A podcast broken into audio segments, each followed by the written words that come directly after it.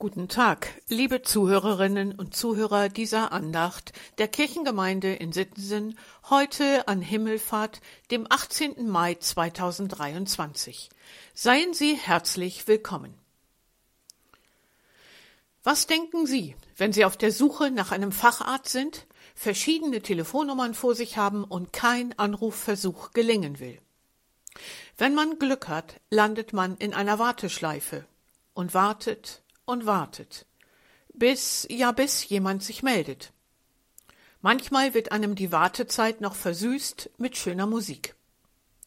Das kann jedoch nicht darüber hinwegtäuschen, dass das Ziel noch nicht erreicht ist.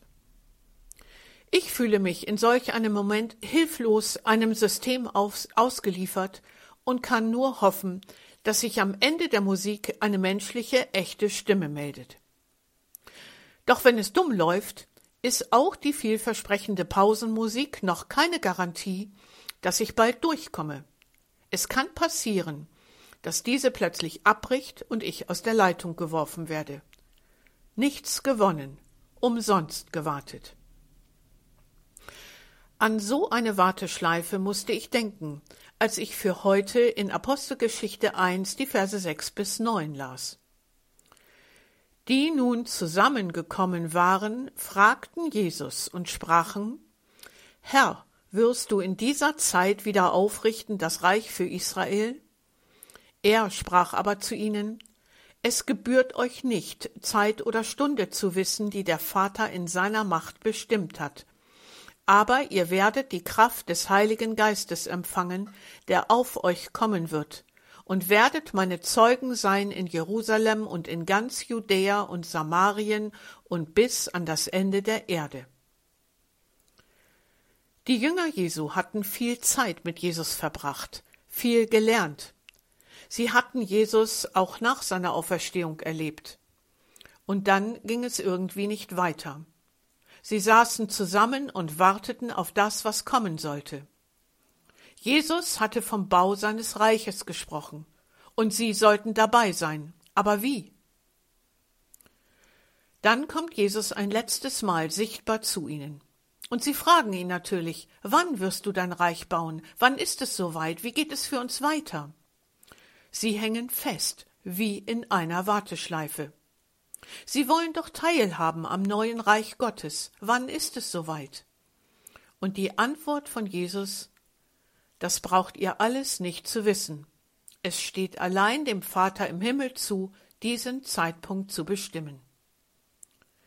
Eine Zurechtweisung? Ihre Freundschaft mit Jesus doch weniger wichtig, wichtig, als sie geglaubt hatten?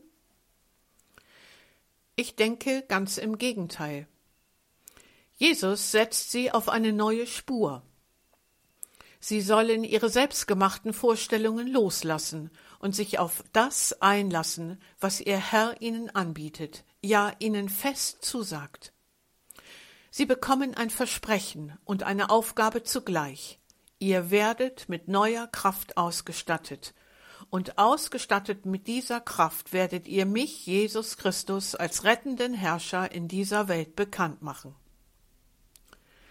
Die Jünger mussten warten lernen aber mit der Gewissheit im Rücken, es geht weiter nach Gottes Plan und sie würden dabei sein. Anders, als sie es selbst gedacht hatten, aber Gottes Plan war besser. Das gilt bis heute.